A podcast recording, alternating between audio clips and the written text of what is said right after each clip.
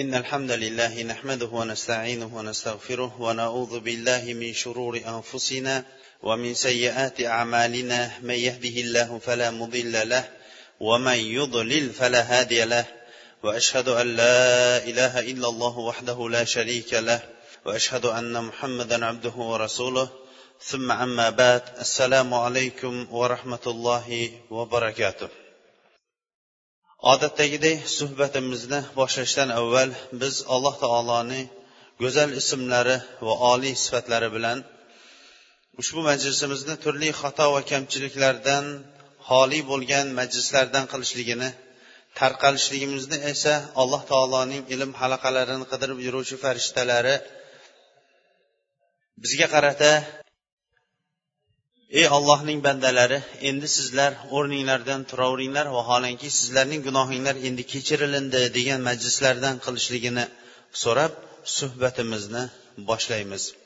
Katta tarixdan rasululloh sollallohu alayhi vasallamning tarixidan bo'layotgan darsligimiz rasululloh sollallohu alayhi vasallamning tug'ilganligi va bu buyuk zotning tug'ilishligi sharofati bilan alloh taolo yer kurasida bir qancha o'zgarishlar sodir bo'lganligi haqida ana undan keyin esa rasululloh sollallohu alayhi vasallamning barakotlarini u kishini emdirgan banu sadiya qabilasi ko'rganligi haqida yuqorida aytgan edik. Rasululloh sollallohu alayhi vasallam to ko'kraklari yorilib yuraklaridan shaytonning nasibasi olib tashlangunga qadar banu sadiya qabilasida emdirilib turganliklari haqida ham o'tgan darsda oxirgi darslarimiz shu bilan yakunlangandi rasululloh sollallohu alayhi vasallamni emdirgan bu banu sadiya qabilasidagi mashhur hammamizga ham mashhur bo'lgan halima rasululloh alayhissalomdan bo'lgan bu voqeadan keyin qo'rqib ketib onalariga qaytardi. Agarchi bu voqea bo'lmaganida onalariga u kishi qaytarmagan bo'lardi. Tarixchilar aytadiki qaytargan vaqtlarida rasululloh sollallohu alayhi vasallam olti yoshga yetgan edi deydi. Buni ibn hishom o'zining mashhur tarixida va shuningdek ba'zi bir mashhur tarixchilar mana shu yoshni aytgan ekan. Onalari amina o'zlarining turmush o'rtog'i abdulloh ya'ni rasululloh sollallohu alayhi vasallamning otalarini o'rtadagi nikohining vafosini qilib turib turmush o'rtog'ining qabrini ziyorat qilishlikka otlandi. Otalari tog'asining diyori bo'lmish yasrib diyorida bugungi kunda madinatu rasulilloh rasululloh alayhissalomning shahri degan madina munavvarada vafot etgan edi. U yoqqa qarab otlandilar.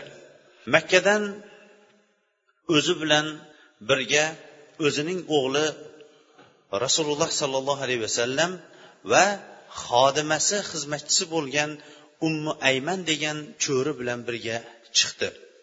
Bobolari abdul muttalib o'zining kelini va nabirasini yaxshi yo'lga tayyorlab berdi va madinaga kelgandan keyin bir oy madinada turdi. So'ngra ular orqaga qaytishdi. Orqaga qaytayotgan vaqtda yo'lda onalari kasal bo'lib qoldilar va yo'lning boshlarida avva deb nomlangan o'rin hozir ham makkaga borayotgan o'rinda o'ng qo'l tomondan jidda yo'liga chiqib ketadigan o'rinda al abva deb yozib qo'yilgan o'sha joyda onalari vafot etdi. Rasululloh sollallohu alayhi vasallamga yetimlik ustiga yana yetimlik haqiqiy toza yetimlik rasululloh alayhissalomning peshonalariga shu bilan bitilganligi tarix bunga guvoh bo'ldi. Aslidachi yetim bu o'zi balog'atga yetishidan avval otasini yo'qotgan inson yetim hisoblanadi. Ammo hayvonlarda bo'lsa o'zini tutib ketadigan yoshga yetishidan avval onasini yo'qotgani yetim hisoblanadi. Rasululloh sollallohu alayhi vasallam yetim bo'lib o'sdi. Yetim bo'lishligiga nima hikmatlar bor? Tug'ilishidan avval otasidan ayrildi. Tug'ilingandan keyin hali biron bir narsani anglamaydigan yoshda olti yoshida onalaridan ayrildi. Albatta bunday bir zotda katta bir alloh taoloni hikmati bor. Har bir amalda ham alloh taoloning har bir oddiy odamda ham boshida o'tayotgan amallarida umrida bir hikmat bor. Lekin rasululloh alayhissalomning yetim bo'lib o'sishligida yetim bo'lib qolishligida nihoyatda katta bir hikmat bor edi. Buni tarixchilar aytganki yuqoridagi biz muqaddimadagi darsda johiliyat asrida arab yarim orolligidagi shunchalik ollohdan boshqaga ibodat qilishlik hatto kabaning atrofi ichi uch yuz oltmish but bilan to'lganligi jamiyatdagi jamoatchilik nihoyatda tuban ravishda aloqalar buzilib ketganligi haqida dars qilib o'rgandik. Rasululloh sollallohu alayhi vasallam otasidan yoinki onasidan mana shunday razil bo'lgan johiliyat urf odatlarini olib qolmasligi uchun ham alloh taolo u kishini yetimlik bilan kesib qo'ydi. Uning ustiga rasululloh alayhissalomga yuklatilayotgan muhimma nihoyatda og'ir muhimma edi. U ham bo'lsa ummatga bu risolatni yetkazishlik risolatni yetkazadigan odam yoshligidan suyagi qattiq qiyinchilikda o'sishligi kerak edi. Biz bu bilgan ba'zi bir hikmatlarni aytyapmiz.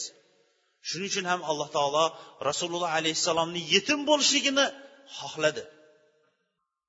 bu risolat og'ir tog'u toshlar osmonu yer uni ko'tarishlikdan bosh tortgan risolat edi alloh taolo aytadi auzu billahi minash shaytonir rojim لو أنزلنا هذا القرآن على جبل لرأيته خاشعا متصدعا من خشية الله agar biz bu qur'onni toqqa tushirganimizda tog' qo'rqqanidan erib ketgan holatida ko'rgan bo'lardingiz lekin uni bu risolatni ko'targan rasululloh sollallohu alayhi vasallam mashaqqat bilan qiyinchilik bilan o'sadigan odam bo'lishligi kerak edi.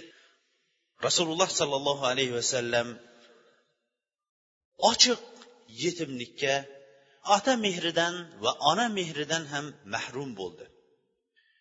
Ummu ayman cho'rilari rasululloh sollallohu alayhi vasallamni makkaga olib kelib bobolari abdul muttalibga topshirdi. Bobolari yetim nabirasini o'zining bag'riga bosdi va u kishiga ham o'zining suyukli farzandi suyukli farzandidan bo'lgan suyukli nabirasi yetim bo'lib qolishligi nihoyatda og'ir bo'ldi. Shuning uchun ham bobolari u kishini shunchalik qattiq yaxshi ko'rdiki boshqa farzandlariga bermagan muhabbatni nabiralariga berdi. Alloh subhanava taolo biron bir shaxsni saqlamoqchi bo'ladigan bo'lsa dushmanining og'zida tursa ham uni saqlab qo'yaveradi. Tarixga nazar tashlang. Muso alayhissalom tug'iladigan yili fir'avnga folbinlar aytdiki bu yil dedi tug'ilingan o'g'il farzand seni o'ltiradigan odam bo'ladi dedi. Fir'avn buyruq chiqardi. Har bir homilador tug'iladigan kuni tekshirilsin va tuqqan kuni agar o'g'il farzand bo'ladigan bo'lsa uni o'ltirilsin dedi. Bu jamiyatda agar zolimlik bilan siyosat olib borilayotgan bo'lsa u insonlarning yosh qari ayol qiz unisiga qaramasdan turib zulm bab barobarga olib borilaveradi. Nima uchun? Sababi o'sha hokimiyatni nima bo'lmasin ushlab turishlik uning shiori bo'lib qoladi. Fir'avn ham tug'ilingan farzandlarni tug'ilishligi bilan o'g'il bola bo'ladigan bo'lsa o'ltirishlikka buyurdi. Alloh subhanava taolo fir'avnni o'ltiradigan fir'avnning o'limiga sabab bo'ladigan muso alayhissalomni fir'avnning oilasi o'sishligini ixtiyor qildi. Va fir'avnning ayoli muso alayhissalomni bola qilib asrab olishligi bilan fir'avn o'zining hayotini yakuniga sabab bo'ladigan insonni o'stirayotganini o'zi sezmadi.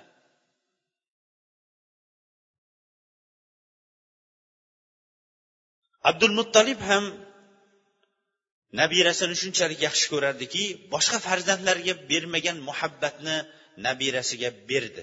Aslidachi inson tabiatida ham nabirani ko'proq yaxshi ko'rishlik insonni tabiatida bor. Hozir ham mana shu yerda nabiraliklardan so'rab farzandingiz sizga suyukliroqmi yoki nabira ko'proq suyukliroqmi desa albatta nabira deyishadi. Bu alloh taoloni berib qo'ygan fitrati. Shuning uchun ham arab shoirlarini bittasi aytadi. Ahfaduna ahabbu ilayna min abnaina. Ahfaduna lubbun va abnauna qishrun. Ya'ni nabiralarimiz bizga farzandlarimizdan ko'ra suyukliroqdir. Nabiralarimiz mag'iz farzandlarimiz po'choq degan ekan. Abdul muttolib ham nabirasini shunchalik yaxshi ko'rib buyuk bir manzilat berdi. Ibn hisham rahimaulloh aytadi abdul muttalibga kabaning soyasida unga o'ziga xos bo'lgan to'shak solinardi.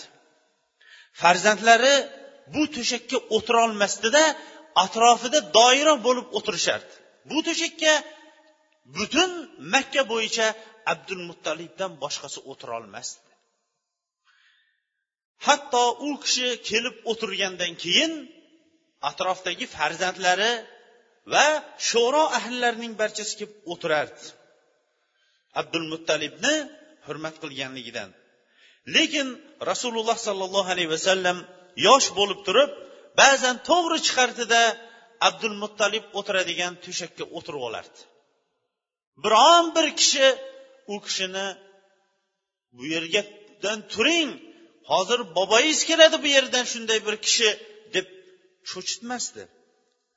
Amakilari sekin u kishini olmoqchi bo'ladigan bo'lsa bobosi abdul muttalib ko'rib qoladigan bo'lsa qo'yinglar. O'g'limni o'z holiga qo'yinglar. Ollohga qasamki bu o'g'limning kelajagi bir buyuk bo'ladi derdida o'zi bilan birga makkaning sayyidi bo'lgan abdul muttalib o'tiradigan to'shakka hali balog'at yoshiga yetishi u yoqda tursin kichkina o'yinqaroq bo'lgan muhammad alayhissalomni birga o'tqizardi abdul muttalib rasululloh alayhissalomni yelkalaridan boshlaridan silab o'ziga yaqin qilib o'tirardi. Buni barcha kaba makka ahli ko'rardi. Rasululloh sollallohu alayhi vasallam uchun yana qayg'uli kunlar kela boshladi. Rasululloh sollallohu alayhi vasallam sakkiz yoshu ikki oy o'n kun bo'lgan vaqtlarida mehrli bo'lgan otasiyu onasining o'rnini bosolmasa ham bosishlikka harakat qilib turgan bobolari abdul muttalib vafot etdi. Bu ham rasululloh alayhissalom uchun nihoyatda qayg'uli kunlarning bittasi bo'ldi. Yetimlik ustiga yetimlik bobosidan ham endi mahrumlik kunlarini rasululloh alayhissalom ko'ra boshladi. Lekin alloh subhanava taolo biron bir ishni tamomiga yetkazmoqchi bo'ladigan bo'lsa albatta uni tamomiga yetkazadigan shaxslarning sabablarini qilib qo'yadi. Endi bu ota onasini o'rnini bosolmasa ham suyukli bo'lgan bobosini o'rnini bosolmasa ham lekin shularchalik turib beradigan abu tolibga ya'ni dadasini akalariga bobolari vafot etayotganda nabirasini vasiyat qilib ketdi. Amakilari abu tolib ham butun tarix guvoh bo'ladigan ravishda rasululloh sollallohu alayhi vasallamga yaxshilik qildi. Qirq yoshiga rasululloh alayhissalom to'lguniga qadar bu bobolari o'zining farzandidan ham ko'ra ko'proq rasululloh alayhissalomni o'zining himoyasiga oldi. Va har bir mashaqqatli o'rinda o'zi u kishiga soya qiyinchilikda esa qanot bo'lib turdi. Mana shu qirq yoshgacha bo'lgan ba'zi bir voqealarga endi to'xtab o'tamiz. Ibn asakir rivoyaticha rasululloh sollallohu alayhi vasallamda ko'rilingan payg'ambarlik yoshigacha ko'rilingan mo'jizalarning bittasi rasululloh sollallohu alayhi vasallamni doim quyosh nuridan asrab bir bulut u kishining boshida yurar edi. Jahlama bin urfata aytadiki makkaga keldim. Makka ahlining barchasi qurg'oqchilik issiq mashaqqatda edi. Quraysh abu tolibga aytdiki vodiyning hammasi qurib ketdi. Odamlar bo'lsa qiynalib ketdi. Atrofdagi odamlarning mashaqqatini aytmaysizmi? Keling bir alloh taolodan turib yomg'ir so'raylik. Abu tolib va u bilan bir yosh bola yonida chiqdi. U yosh bola rasululloh sollallohu alayhi vasallam edi. U kishining yuzlari go'yoki to'lin oyda edi. U kishining boshlarida bir soyabon bo'lib bitta bulut turardi. Atrofda hech qanaqa bulut yomg'ir shabadaning isi ko'rinmasdi. Abu tolib duo qila boshladi va o'zini kabaga urib kabaga osilib qattiq duo qildi. Yosh go'dak ham qo'llarini ko'tarib duo qildi. Osmonda bir parcha haligi bulutdan boshqa bir parcha bulut ham yo'q edi. Atrofdan u tomon bu tomondan bulutlar kela boshladi. Ular qo'shilishib katta bir bulutga aylandida qattiq bir yomg'ir yog'ib atrofning barchasini yomg'ir o'zining ho'li bilan to'ldirib yubordi. Bu rasululloh sollallohu alayhi vasallamdan nafaqat bu kishi nihoyatda ko'pchilik doim issiqdan soyalantirib turgan bir bulut yurganligi haqida rasululloh alayhissalomning mo'jizasini ko'pini aytishgan. Rasululloh sollallohu alayhi vasallamda ko'rilingan yana mo'jizalarning bittasi rasululloh alayhissalom o'n ikki yoshga ba'zilari aytganki shu o'n ikki yoshiga to'lmay deyishgan ekan. To'lgan vaqtlarida amakilari abu tolib shom diyorlariga tijorat bilan chiqishdi. Bosra degan joyga kelgan vaqtda shomdan bir qancha mil yaqinroq bo'lgan o'rinda ular dam olishdi. Mana shu o'rinda ularda shom rim imperiyasiga bog'liq bo'lgan o'rin edi. Buhayro degan o'zining ismi esa jarjis nomi buhayro degan laqabi bilan mashhur bo'lgan bir rohib ya'ni shu vaqtdagi xristian va yahudiylarning o'zlarining poplari domlalarini rohib deb arab tilida ataladi.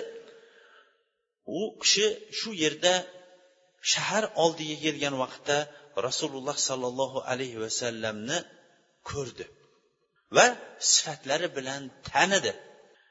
Qo'lidan oldida bu dedi butun olamning sayyidi bo'ladi. Alloh taolo bu kishini olamga rahmat qilib jo'natadi dedi. Abu tolib buni ko'rib ajablanib turib buni sizga kim o'rgatdi? Qayerdan bildingiz? dedi. Rohib aytdiki sizlar dedi kelgan vaqtinglarda bu yerda biron bir tosh bo'lsin daraxt bo'lsin biron bir narsa nima narsa bo'ladigan bo'lsa barchasi bunga sajda qildi. Sajda qilishligi bu jamoadot qimirlamaydigan narsalar faqatgina payg'ambarga sajda qiladi. Men bilamanki bu payg'ambarlarning sayyidi va xotami oxirgisi bo'ladi. Xuddi olmalarning oxirgisi bo'lganiga o'xshash. Biz buni o'zimizning kitoblarimizda bilardik topardik dedi. Va abu tolibdan tez bu bolani makkaga qaytarib yuboring. Chunki banu isroildan bo'lganlar agar buni tanib qoladigan bo'lsa bolaning ustida katta xavfu xatar bor dedi. Abu tolib ba'zi bir kishilar bilan rasululloh alayhissalomni shomga kiritishdan avval makkaga qaytarib yubordi. Alloh subhanava taolo rasululloh sollallohu alayhi vasallamning sifatlarini tavrot va injilda to'liq bayon qilib bergan edi. U kishining qaysi sifatlari bilan qanday kelishligini barchasini to'lig'icha bayon qilib bergan edi. Shuning uchun ham qur'oni karimda banu isroilning rasululloh alayhissalomni sifatlarini qanchalik bilishligini bizga sifatlab alloh taolo shunday deydi. Auzu billahi minash shaytonir rojim ya'rifunahu kama ya'rifuna abnahum. O'zlarining o'g'il farzandlarini bilganiga o'xshash rasululloh alayhissalomni ham to'liq ular bilishardi. Inson er kishi xosatan uyda o'g'il farzandining fe'llarini yaxshi biladi. Ayol kishi qizining fe'l atvorlarini yaxshi biladi. Alloh taolo mana bu o'rinda o'sha banu isroilning rohiblari ya'ni yevreylarning domlalarini rasululloh sollallohu alayhi vasallamning sifatlarini qanchalik bilishligini sifatlab turib ular o'zlarining o'g'lining sifatini qanchalik biladigan bo'lsa rasululloh alayhissalomni ham shunchalik yaxshi ular tanishligini aytdi. Bu rohib ham rasululloh alayhissalomni ko'rishligi bilan qo'lidan ushladida bu olamning sayyidi bu payg'ambarlarning oxiri bo'ladigan alloh taolo olamga rahmat qilib jo'natadigan mana shu shaxs deyordi ba'zi bir lafzlarida rasululloh alayhissalomning ikki kuragi o'rtasidagi muhr xotamin nabiyin degan payg'ambarlarning oxirgisi degan muhr o'sha yoshlik davridan bo'lgan o'shani ko'rsatib turib abu tolibga hujjat keltirdi deydi. Muhimi ular rasululloh alayhissalomni bilishgan aniq sifatlari bilan bilishgan lekin kibr ularni haqqa ergashishlikdan qaytargan.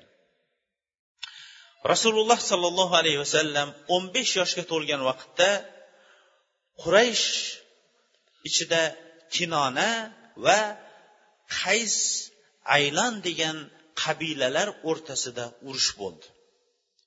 Bu urush gunohkorlar urushi deb nomlandi. Sababi kabaday muazzam sharafli muqaddas bo'lgan joyda qon to'kildi. Qabilalar urushligi bilan qon to'kilindi. Shuning uchun ham ularning barchasi bu urushni gunohkorlar urushi deb nomladi.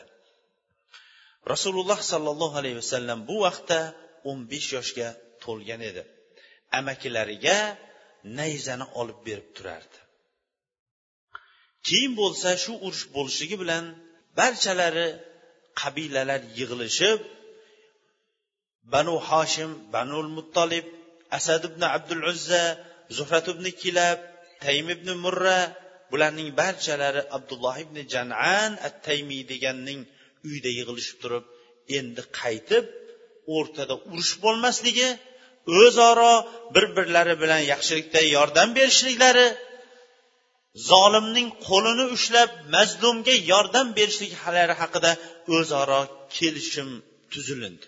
Rasululloh alayhissalom ham bu kelishimda bor edi. Islom kelganidan keyin esa bu kelishimni rasululloh alayhissalom maqtadilar. Johiliyatdagi yaxshi kelishimlarning bittasi ekanligini bayon qildi. Endi rasululloh alayhissalom yigitlik davrida nima ish qildi? Mo'jizalari haqida ham ba'zi bir nuqtalarga to'xtadik. Ammo kasbkorlik haqiga to'xtaydigan bo'lsak yigitligining avvalgi vaqtida ma'lum bir muayyan amali bo'lmadi. Lekin ba'zi bir rivoyatlar rasululloh alayhissalom qavmining qo'yini boqqanligi haqida bizga bayon beradi. Shuningdek yoshlik davrida banu saad qabilasida bo'lganligida ham ularning qo'yini boqqanligi yigirma besh yoshiga to'lgan vaqtda shomga tijorat qilib chiqqanligi haqida ham bizga tarix rasululloh alayhissalomning kasbkorligini ko'rsatadi. Rasululloh sollallohu alayhi vasallam qo'y boqqanligi haqida hadislar ko'p kelgan. O'zlari ham aytganki ma min nabiyin illa roa g'anaman. Qaysi bir payg'ambar o'tmasin bu payg'ambar qo'y boqqan degan. Qo'y boqishligida ham katta bir hikmat bordir. Insonning kasbkorligi ham insonning fe'l atvoriga ta'sir qiladi. Insonning yeyotgan taomi ham insonning fe'l atvoriga ta'sir qiladi. Insonning do'sti ham atrof muhiti ham insonning fe'l atvoriga ta'sir qiladi. Alloh subhanava taolo payg'ambarlarning sayyidini nima uchun endi kelib kelib qo'y boqishlikka mayda jonivor bo'lgan qo'y boqishlikni ixtiyor qildi. Qo'y tabiatan nihoyatda sabrlik. Shuning uchun ham xalqimizning semizlikni qo'y ko'taradi degan o'zi kamtar bo'lgan go'shti esa pokiza bo'lgan jonivor bo'lganligi uchun ham qo'y boqishlikni iroda qildi. Chunki payg'ambar alayhissalom va boshqa payg'ambarlar ham alloh taoloning buyuk bir risolatini ko'tarmoqligi kerak edi. Madinadagi muhammad muxtar shinqiti hafizahulloh aytadiki insonning yeyotgan taomi ham insonning xulqiga ta'sir qiladi. Shuning uchun ham turli jonivorlarning go'shtlarini aralashtirib yeb turgani yaxshi. Doim bir xil xosatan qo'pol dag'al bo'lgan hayvonlarning go'shtini yeyvermasligi kerak deydi. Kasb ham insonning fe'l atvoriga ta'sir qiladi. Muhammad ibn hasan bilan imom shaybo imom shofiiy rahimaulloh ikkovlari kabada o'tirishardi. Kabaning uzoqroqda o'tirib kabaning eshigiga bir kishi osilib olib duo qilib turgandi. Imom shofiy aytdi siz nima deb o'ylaysiz? O'sha kabani eshigiga osilib olgan odamni kasbini nima deb o'ylaysiz? dedi. Muhammad ibn hasan aytdiki bu kishi duradgor bo'lsa kerak dedi. Imom shofiy yo'q bu kishi temirchi bo'lsa kerak dedi. Qarang alloh taolo bu olimlarga qanchalik zukkolikni bergan. Keyin yonida turgan shogirdlarni bittasiga borib so'rab kelasizmi deganda borib so'raganda men avval duradgor bo'lgandim hozir temirchiman deb javob berdi. Rasululloh sollallohu alayhi vasallam qo'y boqdilar. Yigirma besh yoshiga to'lgan vaqtda tijorat bilan chiqdilar. Makkada shon sharafi buyuk bo'lgan deydi abu ishoq o'zining tarixida hadicha binti huvaylid bor edi. O'zi tijoratchi sharafi buyuk mol davlati ham keng nasabi ham buyuk bo'lgan ayol edi. Tijoratchi degan vaqtda bu ayollarni hozirgi ayollarga o'xshash tijoratchi deb o'ylamaylik. U vaqtda bu ayolning hadicha onamizning tijorati o'zi borib olib shu karvonni boshchisi bo'lmasdi. O'zining pulini ishonarli odamlarga berib o'rtada sherikchilik bilan ish qildirardi. O'zi panada pardaning orqasida turardi. Johiliyat asrida ham o'zining iffatini ayollar shunchalik saqlagan tijorat ekan deb turib karvonning oldiga tushib turib yo'l to'sarlarning hammasiga o'zi javob berib ketaverishlik johiliyat asridagi ayollarda ham bu kuzatilinmagan. Ming afsuslar bo'lsinki bu muhammad alayhissalomni ummatida shunaqa bir davrda yashab turibmiz hozir. Bu ayol ishonarli insonlarga o'zining molini berib tijorat qildirardi. Rasululloh sollallohu alayhi vasallam yolg'on gapirmaganligi va biron bir marta mast qiluvchi ichimlikni ichmaganligi but va sanamlarga ibodat qilmaganligi chiroyli xulq atvori bilan qavmida mashhur edi. Bu kishining shunchalik mashhur va sharafli xulq egasi ekanligi hadicha binti huvaylidga yetgandan keyin unga o'zi bilan tijorat qilishlikka o'rtaga odam qo'yib o'zining moli bilan shomga yubordi. O'zi bilan rasululloh sollallohu alayhi vasallam bilan shomga maysara degan hadichaning quli ham birga borib shomdan ular qaytib kelishdi. Buda rasululloh sollallohu alayhi vasallam yigirma besh yoshga to'lgan edi. Qaytganlaridan keyin maysara rasululloh sollallohu alayhi vasallamdan ko'rgan buyuk xulq atvorlar alloh subhanava taolo u kishiga bergan barakot va borib kelguncha boshida bulut u kishini himoyalab issiqdan himoyalab borib kelganligi hadichaga bularni hammasini qissa qilib berishligi omonatga xiyonat qilmasligi safarda inson shuning uchun ham ikkita o'rinda bilinadi. Bittasi safarda ikkinchisi qo'shni bo'lishda o'zbeklarda uchinchisi quda bo'lishda. Shuning uchun ham mana shu ikkita narsada insonni sinab ko'rsa bo'ladi. Umar ibn xattob oldilarida bu rasululloh alayhissalomdan ham rivoyat qilingan. Bir kishini bir kishi maqtaganda siz u kishi bilan safarda birga bo'lganmisiz dedi. Yo'q dedi. Qo'shni bo'lganmisiz dedi. Yo'q dedi. Umar ibn hattob yana quda bo'lishdan boshqa bir narsani bizga qo'shib qo'ydi. Pul berib ko'rganmisiz dedi. Pul berib ko'rganmisiz dedi. Yo'q dedi. Ha unday bo'lsa nimasini hali maqtayapsiz dedi. Demak odam sinalishlik uchun yo birga safarda bo'lishi kerak yo qo'shni bo'lishi kerak yo quda bo'lishi kerak yo ozroq pul berib ko'rish kerak. Mana shu to'rtta narsa bilan inson sinaladi. Bu yerda rasululloh alayhissalomning qo'llariga katta pul berilindi. Omonat tijorat berilindi. Safarda birga bo'lindi. Safarda hamrohlikni ko'rdi barakotini ko'rdi. Hadisha onamiz ham tijoratdagi hamrohligi u kishidan tijoratdan kelgan barakotni ko'rgandan keyin hadisha onamizday sharafli kishi bu kishiga o'zi tomonidan sovchi yubordi. Rasululloh sollallohu alayhi vasallam shu vaqtda yigirma beshta hadicha onamiz esa qirq yoshda edilar. Bu vaqtgacha hadicha onamiz u bu joylarga sovchi kelgan vaqtda bosh tortgan va qurayshdagi sharafli makonati ham sharafli bo'lgan odamlardan edi. Rasululloh alayhissalom amakilari bilan maslahatlashdilar.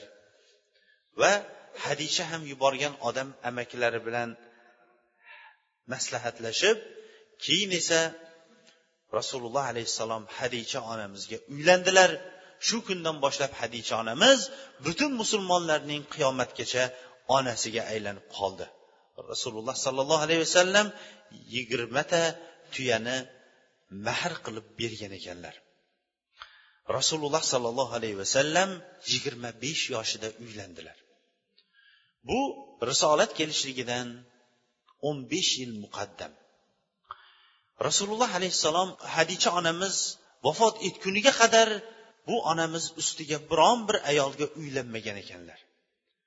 Hadicha onamiz shundaqangi bir barakotli ayol bo'ldilarki rasululloh sollallohu alayhi vasallamning farzandlarining qariyb hammalari ham u kishidan bo'ldi ibrohimdan boshqa.